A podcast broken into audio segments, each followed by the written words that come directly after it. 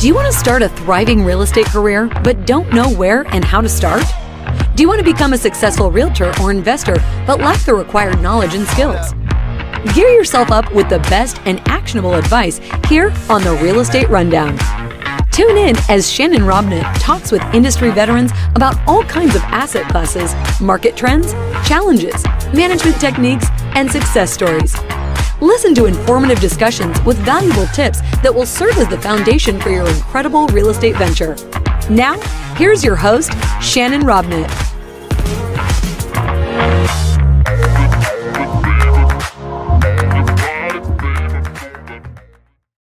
Hey, everybody, welcome back to another episode of the Real Estate Rundown. You know, there's a lot of things that we're t- dealing with right now, and there's a lot of turmoil in the market. And I thought that was really an appropriate place for our next guest to join us because there's a lot of things that a lot of people think they know, but they don't really understand or they don't know. And they're not utilizing some of what I think are the best tax strategies on the planet. And so I want to bring on Jason DeBono, NuView and have him talk more about what he's doing in self-directed IRAs and how we can make that a more prevalent part of your investing portfolio and with that how you can get better returns because you're doing it in a tax efficient way. So my guest today is Jason DeBono. Welcome to the show, Jason. It's great to have you on. Hey Shannon, good to be here. Thanks for having me. You know, Jason, we had um, we had the opportunity to to do a podcast a couple months ago, uh, and we talked before the show for quite a bit. Uh, but tell tell my audience a little bit about where you're at, uh, what you're doing, where you've come from. Kind of give us your your three minute overview of your resume. Sure. In fact, to this week of recording, uh, this is my 18th anniversary with NuView. Uh, company is celebrating its 20th year. So I started uh, in year two. And, you know, I look back 18 years ago and, and the self directed IRA business was just so different. We do exactly what we do today as we did then, but, you know, the exposure, the understanding, the fact that people are using self directed IRAs as a tool. Um, but yeah, 18 years ago, I started, uh, you know, in sales and marketing, giving presentations, helping people understand how it worked, what it was, why they needed it, what kind of tool it was, the tax incentives, all of the things that that that you know uh, listeners may be moderately familiar with. And uh, yeah, we've grown since then. We had uh, $65 million uh, of assets under custody when I started, and uh, we're about 2.2 billion uh, today. So been been a fun ride. Gotten to see and live vicariously through you know our clients and kind of see trends and you know investment strategies and structures. And yeah, it's been a, a pretty cool process. So let's let's take this from the basic elementary level. Why what is it, uh, an IRA? Uh, what are the different types that there are, and what is the difference between an IRA and a self-directed IRA? Yeah, so if you kind of look at, at an IRA at a glance, an IRA is a retirement account really for people to save outside of 401ks. That's really why Congress created um, IRAs back in the 70s. So they wanted to make sure that if if you had a way to put money away in a tax advantage vehicle to save for retirement. So the the very simple premise is the IRS will give you a tax benefit in some way shape or form as long as you commit not to touch the money till six till you're 59 and a half. That's the trade-off. Um, but an IRA is designed for for you to save for retirement. The difference between a self-directed account and a, a you know we refer to as a, a non-self-directed retirement account is the fact that you can buy whatever the IRS allows, including things like real estate. So, what makes us unique or what sets us apart from the Schwab or Fidelities of the world is that our clients are buying real estate, investing in syndications, doing private loans with their retirement money. So, they get all the tax benefits and they get to keep that money uh, invested into assets that they know and understand. So, when we talk about self-directed IRAs, you know, there's there's some legality there because it's your money, but it's not really your money, right? I mean, it's yours, but like you mentioned earlier, the IRS said, okay, we'll let you have it tax deferred or tax free if you agree not to touch it. What are some of the stipulations? I want to buy, you know, uh, I want to buy real estate or I want to buy, you know, gold collectible coins or or I want to do some of these things. What is it that what is the process that I got to go through to get from my IRA that's sitting over at Schwab to something that I can that I can really get into real estate with and do something that I want? Yeah, so if you think about, you know, what an IRA is, an IRA is a tax advantaged investment vehicle, right? It's earmarked for retirement, but it's a tax advantaged investment vehicle. That's what they are today to all of us. the IRS is concerned that if it's tax advantage, they put a fence around that because they don't want people violating the rules or integrity of that tax. That's what they're after, right? So that what they're saying is, you know, Shannon, you've got a retirement account. You said you won't touch it till 59 and a half, and we said we won't tax you, right? Great trade-off. Right. But furthermore, they say, okay, Shannon, in order to maintain that tax benefit, your investments all have to be at an arm's length. So when you invest, you have to invest passively and you have to invest really with unrelated parties. There's some opportunity there, but for the most part, it's got to be unrelated parties. And the reason for that is if my IRA could buy real estate and I could buy it from whomever I wanted, what would stop me from buying a piece of real estate in my IRA that I personally own today? Well, I would certainly sell it to my IRA at a discount. So I get a nice tax loss on my tax return, right? And right. now my IRA has this property it paid 50 cents on the dollar for that's 100% tax free. And you could see how easy it would be to commit tax fraud. So the rules are really centered around tax integrity, and everything has to be completely arm's length and passive for it to be permissible as a general rule inside an IRA. It's funny they want arm's length transactions for the citizens, but the senators don't seem to have to deal with that. yeah, so, well, they're they're on a different retirement program all uh, all together. Uh, exactly enough. Exactly. So the reality is, uh, if I wanted to buy a property, I'm not going to be entitled on it. That's right. You're because you're not the buyer, right? Your IRA is the buyer. And it's important that people kind of think about this. The IRS wants to know from a tax standpoint what was the behavior. Well, if if I just put Jason on it and then decide later if it was me or my IRA, obviously the winners, right, are all going to go in my IRA and the dogs are all going to go personally. So the IRS right. says you got to declare it from day one. So if you want to own this in, in your name, Shannon, personally, and, and treat it like a personal asset, Shannon's on the title. If you want to own this in your IRA and keep it shielded from your tax return and shield any taxes per your, your IRA, then it's got to go in the in Shannon's IRA's name. And so they're very clear and adamant about that. So once we've done that, um, what are what are the differences as far as how things are treated. I, I, I bought a house, a rental property in my IRA. I've got a property management company that's managing it. What happens to all the rents? What what what is the protocol with all of that? So much like a dividend stock, right? Dividends in an IRA go back to the IRA because the IRA owns the stock, the stock issues a dividend, and as a result, the money goes back. It's no different in a retirement account for real estate if my IRA buys a piece of property, my IRA collects all the income, pays all the expenses, all flows in and out of my retirement account. Now, the property manager is facilitating that, but everything's going in and out of the account. So, so it all seems pretty simple, but what are some of the real tax savings or the tax implications? I mean, so I, I bought this property for $300,000 and it's been in my IRA and it's been a rental property for 15 years. And now I want to sell it. Do I uh-huh. have to make you guys sell it? Do you guys hire the real estate agent? What happens in that particular portion of the transaction? So mechanically, a self-directed account is driven completely by the account holder, right? So if you decided what house to buy, you decided and negotiated how much to pay for it, you decide how long to hold it, you decide if you want to rent it, who to rent it to, and for how much, right? You are the sole decision maker. When it comes to selling the asset, you're still the sole decision maker.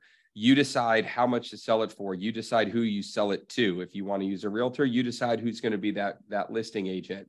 So the beauty is you're not relying on NuView right or or me for anything other than the custody and safekeeping of the account i'm here to help keep your ira and ira as far as all the investment discretion and decisions the beauty is all of that goes right back to you. Uh, so we're not involved in the decision making process. We're just involved in the execution process. And and that's what makes it a, a really simple seamless process uh, because all i'm doing is directing you as i would an employee or or a contractor that hey do this and then you do it. Yep. what are what are some of the the things the misconceptions that people have when it comes to self-directed iras and what they can do with it or how difficult it is i mean what are the main things that you're seeing in your marketplace as barriers to people using them more well, I think the first one is is just knowledge and understanding, right? People, you know, they they've been told they got to use their retirement money to buy stocks, bonds, and mutual funds, set it and forget it, and it'll just work out in their favor when they retire. And I think if you look at, at the wealthiest of, of wealthy or just the, the, the whatever line you want to draw in the sand of what you would consider someone wealthy, 90% of the people above that line's portfolios are going to be real estate based. So, right. you know, it's it's a the biggest thing is is knowledge and experience. The second thing is is there's a lot of people that aren't willing to go make investments. They need the market. They need mutual funds because they don't want to go do the underwriting. I mean, you know, Shannon, we've we've known each other for a while, and you know, you're looking at a hundred deals before you do a deal, right? right? You know, people don't want to do that. They just want to pull out a menu of stocks and bonds and mutual funds and, and type in a couple tickle, ticker symbols. The last thing is there is a lot of misconception that it's complex or that there's a lot of rules. And yes, there are rules. The IRS has to govern this stuff because of the tax benefits, right? They have to fence that tax um, opportunity. But the rules are so minimal. And is uh, the only time that we find clients that run up against the rules is because they want to do something that's prohibited and that's when they kind of throw their hands in the air and say well you know well why would i do this i'll give you a quick if i can take just a minute i'll give you a quick story i had a client years ago a guy called me and he said hey i want to buy property in my ira i found this rental property and uh, i think it's a great deal i can buy it you know way below market and it's right by a university and it'll rent out no problem I'm like great you know he's like, so I can go buy that. I can sell my stocks and go buy that my IRA. And I said, yes, you know, that's something that that you can do. And he said, and when my daughter gets to college, she can live in the, the place. And I said, unfortunately, everything you want to do is good, but your daughter can't live because there's no way for you to, to get a fair market rent from your daughter. That's not arm's length. And he paused and he said, well, then why would I do this? I knew that's and, where you're going. I knew that's where you're going. People will self sabotage over the littlest things, right? I mean, this this right. thing is saving thousands of dollars a year. It's making money. It's in a tax sheltered environment, and over what six hundred dollars a month in rent for four years, he blows the whole deal up, right? You got it. Yeah, but you know, I, I heard you say that people just aren't educated enough, or they just want the easy button what you just described doesn't sound like it's a difficult experience going through this and, and converting it to a self-directed IRA and buying real estate. Do you think it's just overall general laziness that people just want the easy button on everything and they're they're not willing to put in a little bit more effort that it comes with real estate? I hate to say yes, because um, I think that's painting a pretty broad brushstroke. But I, yeah, haven't done this for 18 years, I talk to countless people that say, This is incredible. It's amazing. I wish I knew about this sooner but they'll never actually pull the trigger. So, yeah, you know, the, those are, um, yeah, unfortunately, those are, are folks that just want the easy button. So, uh, would you say that most of your clients at NuView, most people that are involved with self-directed IRAs, are they involved in alternate investments outside the stock market? Yeah, 99% of the assets we hold is all outside of the stock market. And and that's simply because they found a better way that provides better returns than the market. Uh, they have some control over it. They can buy and sell as they want. They can, you know, they, they have a lot more they have a, they have a lot more control, but it's also they're invested in real assets. I mean, you've got stocks uh, and bonds that I mean, that's a piece of paper, or you've got real estate and other alternative investments. I mean, could you buy a classic car? Was a showroom quality car? Could you buy that in your self-directed IRA? So the only assets that are prohibited, and, and the answer, the quick answer is no. The only assets that are prohibited uh, are life insurance and collectibles. And, and to, to okay. answer your question specifically, the issue is if you think about that collectible car, its value is whatever some the highest bidder is willing to pay. And so when you think about it from a taxation standpoint, if there were ever a tax liability to be attached to that car, how would the IRS ever be able to, to either assess a tax or defend against it. Whereas if there was a taxable event against a piece of property, right, there's a fair market value that's attached to that. You could argue maybe it's a little higher, a little lower, but there is a way to get to a fair market value, whether it be through a cap rate or whether it be through price per square foot. You don't have that luxury in, in things like any sort of collectible. So anything numismatic is is prohibited. So, but you could invest in startup companies or other things like that because yeah. inevitably at that point you're you're part of the seed round or you're part of a stock option pre-IPO, those kinds of things. But uh, you know, you would be able to take advantage of things that wouldn't necessarily be offered on uh, the Nasdaq or the New York Stock Exchange. Yeah, yeah. Private equity is about a third of our our clients' portfolio. It's a, okay. a, huge market. You can invest in your friends, you know, landscaping business, or you can invest in into the next, you know, tech unicorn. Um, you know, hopefully it's the latter. Um, but right. you know, that's the beauty of private equity. It's it's whatever you think is is has legs, and sometimes it does, and you get paid off really well, and sometimes it doesn't, and and maybe it doesn't perform as well. Sure. The, and the reality is, if I experience losses in my in my IRA, those really don't translate to my real life, right? I mean, there's because it's a tax protected thing. Is that something that if I, you know, I, I buy into the tech unicorn and it really is just a donkey with a cone on his head, and I wind up losing money in it, does that can I carry forward that loss like I would on my normal books and, and use that when I go to take money out after after retirement? No, and that's something that that you want to be very aware of because you don't have the downside, but you also don't have the penalty on the upside. So if you buy something personally and you lose money, yes, you carry that forward, and somewhere you get some redemption for a bad investment. Right. The the the contrary is when you make money in your personal name, Uncle Sam's going to come asking for a piece of it, some way, shape, or form. In an IRA, you give up the losses because you've got no tax to apply them against. So, you know, if you're winning in your IRA more often than you're losing, uh, you could take a dollar in a Roth IRA, invest it, and, and make a billion and pay zero tax. That's the beauty. Um, but you can't invest a billion that becomes a dollar and write off that that uh, nine hundred nine million dollar loss. Unfortunately, right. This is why Peter Thiel was such a genius when he did what he did with PayPal, right? Yep. Put that into an IRA. So, so give me some of the reasons why someone would want to buy real estate through their IRA uh, rather than hold it personally. So, you know, the answer to that question is in the eye of the beholder. And I say that because when it comes to taxes, the, the taxes are personal. So you got two points of comparison. So the first thing is if I if I wanted to invest, let's say a $200,000 property, if the only place my money that I have 200 grand or accessibility to buy that property is my IRA, then I need to compare that property to what my IRA is currently doing. So if I can buy the real estate and think I can make 20%, and in order to do so, I got to sell a stock that's making me 5%, that's an easy decision. But if I have the same 200 grand sitting in a bank account as well, and I can either write a check and buy it personally or write a check and buy it in my IRA, the real question becomes what's the asset? What do you intend to do with it? And then what what bucket does it fit better in? If you're going to do anything short term, those always fit better in an IRA because short term has the highest capital gains tax rate. And so anything in an IRA is going to automatically trump that. So that's beneficial. If you're going to buy it and hold it long term, then you may consider your personal account for it because you can take some depreciation and some write offs and you can kick some of the tax gain down into long term capital gains.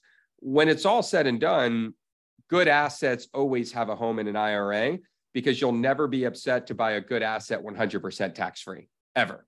Right. Right. So then, then, you know, people use this they use this vehicle and everybody you know always says yeah you know i'm investing in my ira for retirement and then you know what happens when we hit retirement? If we've if we've used a roth uh, ira and we've invested you know we've been tax free on the inside uh, on going into it right with it with a roth and it's grown we put in you know all our money all these years and now we have five million dollars in there the question always comes up of okay well if it's inside my ira i can't have access to any of it. I can't use any of it for personal items so i can't even borrow against it. What, what is the what is typically happening when you come to that and now you're at retirement age and you're taking money out? What does the irs say about it at that point? Once you hit 59 and a half you're free to withdraw your your account. A roth ira is tax free you can take whatever you want whenever you want after 59 100% tax free part of that is tax planning and tax strategy but you know that's what you're working towards. I mean yes you you can't use it you can't borrow against it you can't live in the properties you can't leverage for your own personal benefit you can leverage inside the account but that's only up until 59 and a half. After 59 and a half it's it basically the the chains if you will of, of that that lock that money down and come off. So yeah you can withdraw it at any point now, if it were me and it were my Roth IRA, that's the last money I want to withdraw. Because so, you know, if you turn 60 and you're old enough to withdraw, you don't have to. you can keep growing that money 100% tax free. So I'd much rather burn my personal accounts to zero before I started taking out of my tax free accounts for, for expenditures. Um, but that's a little bit of tax planning. But yeah, it's yours. I mean, it's the beauty. You worked up until 60, 59 and a half for that freedom. You know, so you've also got, you know, you've got a traditional IRA, right? Where you're you're putting money in that versus a Roth. Explain that to us real quick so we we can understand what we're what we're looking at here. Yeah, so anything that's that that is not Roth is considered pre-tax money. That means that you get a tax deduction to put it into your account today, and then you pay tax when you withdraw it. So easiest way to analogize that is: Do you want to pay tax on the seed or do you want to pay tax on the crop? Right. And you know, when people ask me that, my first question is, "How good a farmer are you?" Right. Um, if you're going to put money into a you know a, a mutual fund and and hope it earns you five to seven percent for the next twenty years, Uh, you may be better off with a tax benefit today and, and kick the can down the road to pay tax later. If you're going to invest and, and go out and seek deals and, and stay educated, you, they won't always be winners. But if you can get to that double digit average return, then you're almost always going to want to be in a Roth because you can prepay the tax. I mean, think about this. And, and this is something that, and I'm a huge advocate for the Roth. You know, Shannon, if I came to you today and said, Shannon, write me a $100,000 check today and you won't have to file a tax return for 2023. Now, your decision making process is very simple. Will I pay the IRS more than 100 grand or will I not? If the answer is yes, you would trip over yourself to get me 100 grand. Why? Because you had a predefined, predetermined amount that you could pay tax on, and you can make that, uh, then you knew what it would take to win the game. The IRS is doing that every single year with your IRA with a Roth. They're saying, Shannon, pay me four grand and you can take 20 grand of your pre-tax IRA and move it to a Roth. Right. And now you got to ask yourself, can I earn more money on that 20 grand over the next 20 years than the four grand I'm paying in tax today? And when right. you start really boiling it down that way, nine out of 10 times, if you're a decent investor, pay the tax today. You'll right. never have a better opportunity than tax free growth you know but just like the first analogy about the gentleman who didn't who failed to buy the house because his daughter couldn't live there in a couple years a lot of people get so hung up on paying taxes now right? That they'll do yep. anything to to alleviate that pressure. They don't want to pay it now. I'll pay it later. We'll invest it. You know we'll just go with the traditional.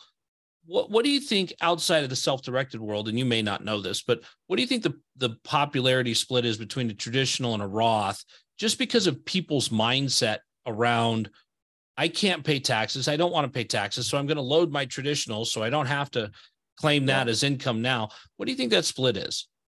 So I, I don't know uh, to, to too good a degree of certainty, but I do know a few years back, it was the first year ever that Roth contributions had surpassed traditional contributions.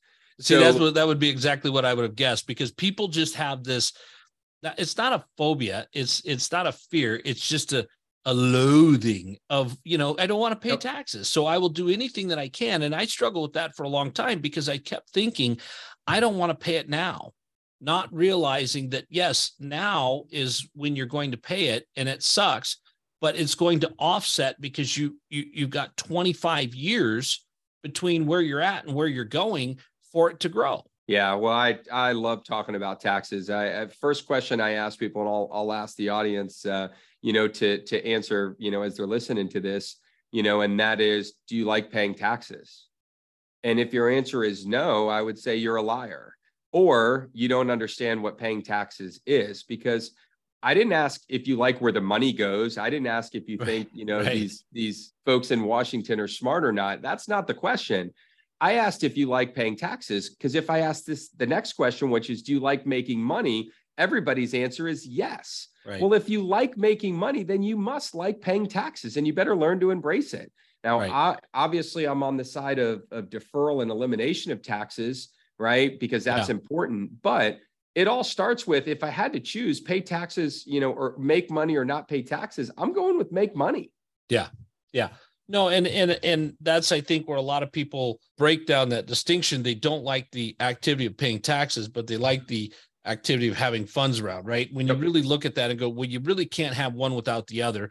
and to a large degree you can. You know we do a lot with tax strategists. We make sure yep. that our tax bill is absolutely as low as possible. We mm-hmm. use things like a roth ira we use things like you know deferred sales trust we do a lot of different things because we want to ensure that we have the ability to create what we need to and be able to you know mitigate that tax as much as we can like you you know but then there comes the point of the smart money says you pay it now, you invest it now, you harvest it later at a much higher coefficient, and you've done that in a tax efficient way.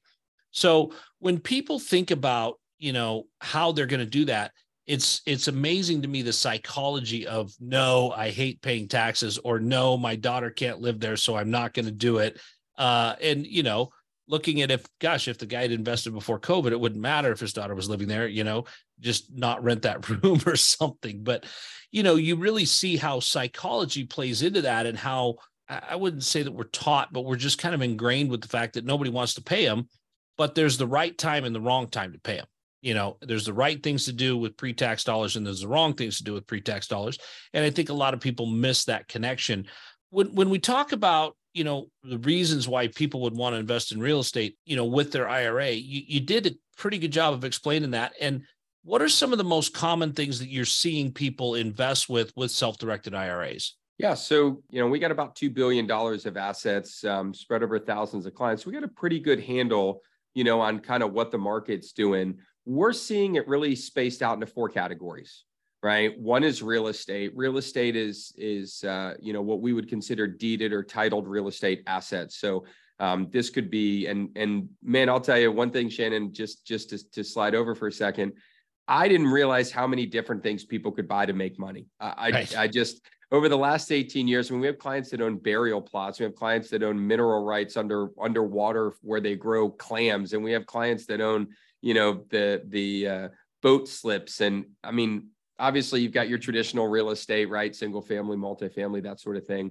Um, but that's deeded real estate, domestic, international. They own title of some kind to, to a piece or parcel of property. The second category is on the lending side. And this has been the fastest growing category in, in since I've been here. And, can, and we're going to see another trend, I think, over the next few years where this will grow as well.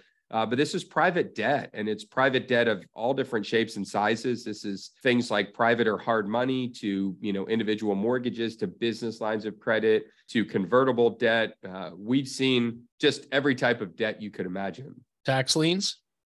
Uh, tax liens we'd put in the other category, which okay. is, is you'll get to that in we'll, a minute. yeah, we'll we'll get to that, but it is kind of funny. It almost is a form of debt, ironically enough. The third is private equity, and private equity really is growing the fastest because that's where a lot of these syndicated real estate deals um, technically are considered private equity because your ownership is not real estate, it's into a fund or an asset. What I love about private equity is it's a way for people to capitalize on investments through the strength and power of others, whether it be I'm investing in Shannon's business, I'm investing in a, a syndication, right? It's kind of like buying a stock, right? You buy, you know, you may go buy JP Morgan, right? Because of Jamie Dimon and his right. ability, right? Or you mentioned right. Peter Thiel earlier. And so you can invest a little bit around leadership. So I private equity is growing. And then the fourth category is that other, you know, this would be your cryptocurrencies, um, tax liens, uh, which we're starting to see more and more of lately. Um, you know, tax deeds, tax liens, uh, that sort of thing, all fall into that other camp. You know, now it's making a lot more sense to me what you said earlier in the show, where you know you're talking about let's talk about it's easier to talk about what you can't buy right? The things you can't do because the the the genre is really wide. Whose responsibility is it to make sure that we're buying something in that genre? Is it my responsibility because i'm directing you or is it your responsibility because you're the custodian? So it's it's about 99 1 right? And it's 99 1 where the onus is to you as the customer um, and the only reason I say one is because there are certain things that we see that we will reject, but it's not our job. When you open an account with any self directed custodian, you will declare, acknowledge, and indemnify the custodian for any and all wrongdoing. And the reason for that is not because we want to hide behind a barrage of legal language, is because I have no idea the, the, the totality of your deal. So, for example, going back to that guy that couldn't rent the house out to his daughter, right? Well, if he buys a property and the names don't line up and it's an unrelated party, how would we ever know? If he's renting it to his daughter but not telling us, how would we ever know? If his daughter ha- is married and has a different last name, or maybe, you know, how would we ever know? So it all fits into that camp of, you know, we don't have any responsibility because we simply can't. Um, right. I can't drive around. We have thousands of properties that our clients own. I can't drive around with a clipboard knocking on the door and checking IDs of you know who's residing in the property. so it's uh, it is it's it's a you know with great power comes great responsibility, and you know that's something that I have told many people over the years. I don't think that either this is the right tool or product for you, or if it is, we're not the right custodian. Because we there are too many people that want to do it the right way. And and if your goal and objective is to skirt this and i'm not talking about toeing the line i'm a big fan of toeing the lines mm-hmm. but if your goal is to just tell me how to get around this tell me how to get around this tell me how to get around this we're not going to be a great fit because you're likely going to stub your toe and we don't want any part of it. Right. So we still as as as the director of the ira essentially the self-directed part we still have that responsibility to vet the uh, investment make sure it is what it is make sure that everything's right then the syndicator or whoever private equity firm sends in the paperwork. You guys fill out the paperwork as it was us but we still bear that responsibility. In doing that um it it really puts the onus right where it should be right? I mean the, we're, we're the ones that are directing it right? So we need to be responsible for that and we need to understand that. But when when we talk about how how your guys are protected from that liability you know you guys have that 1% that 1% duty that says hey you know what you're trying to buy a collectible car we can't let you do that right so there is but you guys also you offer a lot of education on that. I mean, if someone wants to know more about how they can learn more about this, how are they going to go about that with you and your firm? Yeah, I mean, you you nailed education, right? That's exactly what people need. It's like driving a car. If you drive a car, you you're responsible to know the rules of the road and the laws. And if you drive in a different state, you know, California, for example, you can't use a cell phone, right? So there's some things. No one's job that the the person that rents you the car right? Or the toll booth operator, when you enter into the state, it's not their job, right? right? You have to take that responsibility. It's no different in a self directed account. You know, we can educate you and we can point you to all the areas of code and we can give you all the necessary interpretations, rules, guidance, structure, understanding. But at the end of the day, you are the one pulling the trigger, and it is your job to ensure that you're staying within those confines. Um, but education is key. We offer free education uh, uh, unlimited quantities of it. And um, I mean, we've got thousands of videos on our YouTube channel. So, you know, all of those represent ways I, I won't, you know, ignorance is not an excuse. You know, ignorance means the good news about ignorance, it's curable, right? Now, stupidity right. is not. Right. Yeah. Um, yeah. you know, unfortunately, but ignorance is, and and we live in a day and age where you know you can literally with a cell phone, you have every single thing you want, need, and desire at your disposal from an educational standpoint we're running out of excuses to say, I just didn't know. Right. And for those of you that are listening in California, Jason, as a Floridian, did not say you can't use a cell phone as in you're unable, but the law doesn't allow you. Just so I just want to put that so before we get some hate mail on that, right, Jason? Oh, those guys in California, they can't use a cell phone. You, you can, but again, you're not supposed to. So just want That's right. And I asked me how I know that I learned that the hard way. Now we we more recently have some laws here in Florida on cell phone usage. Yeah, I got pulled over in California for having my I was talking on a cell phone and it was I was holding it up to my ear years ago and and apparently uh, I was required to have a Bluetooth device. So right. uh, learned that one the hard way. Yeah, I I also learned that lesson now that we're in confessional, but I think we should stop there, Jason, on the confessionals. That's probably way more than than our audience wants to know. But Jason, tell us how people can get in touch with you and learn more about what you're doing at NuView. Get these videos that you're talking about. Where can they find you? Best best ways, you know, just to start on our website. It's nuviewtrust.com, spelled with a U, uh, NuView Trust. Um, from there, you can get to our YouTube channel or any of our socials. There's a, a tremendous amount of content. Uh, we we too host a podcast, and, and Shannon's been kind enough to be a guest on there. And uh, so there's all kinds of great content, uh, you know, spread out a bunch uh, amongst a bunch of different mediums. Uh, but all of that's available and and and uh, able to get connected through the website. Awesome. Well, Jason, I appreciate you being on the rundown and helping us understand what is the benefit of a self-directed. It's sad to see that so many so few people actually use self-directed when it's such an awesome tax tool and one that we recommend all the time.